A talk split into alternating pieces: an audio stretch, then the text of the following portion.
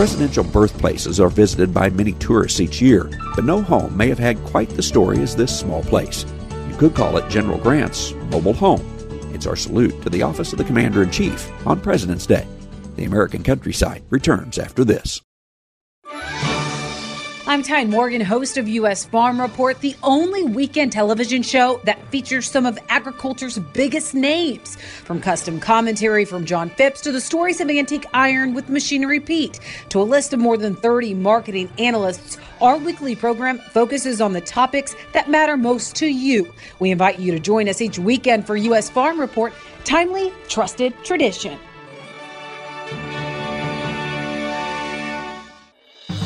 Hi, I'm Ag Day host Clinton Griffiths, and I invite you to join me each morning as we cover the nation's food system, from fields of green to orchards of orange and livestock everywhere in between.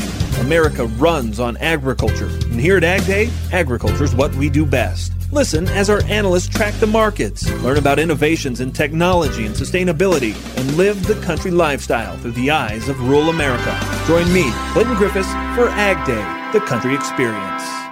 It isn't a very big home but it is a very famous home. The original house was the big front room of this one, and it measures 16 and a half by 19 feet, and it was their kitchen, their bedroom, their living room, everything combined. Loretta Furman oversees that very small home, the birthplace of Ulysses S. Grant.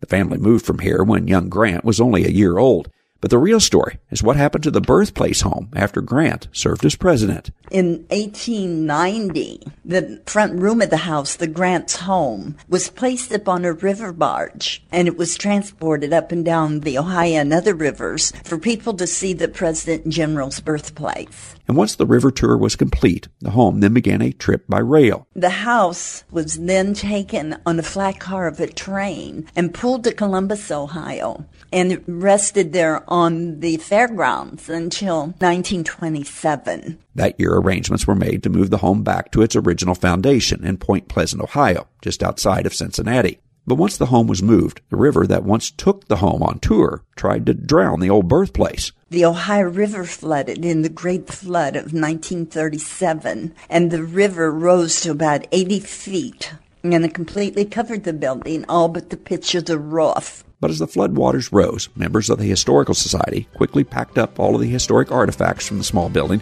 and took them to the top of a local church until the waters receded. The home is open to visitors today, a reminder of the humble beginnings of a Civil War hero and the nation's 18th president. Traveling the countryside in Point Pleasant, Ohio, I'm Andrew McCrea.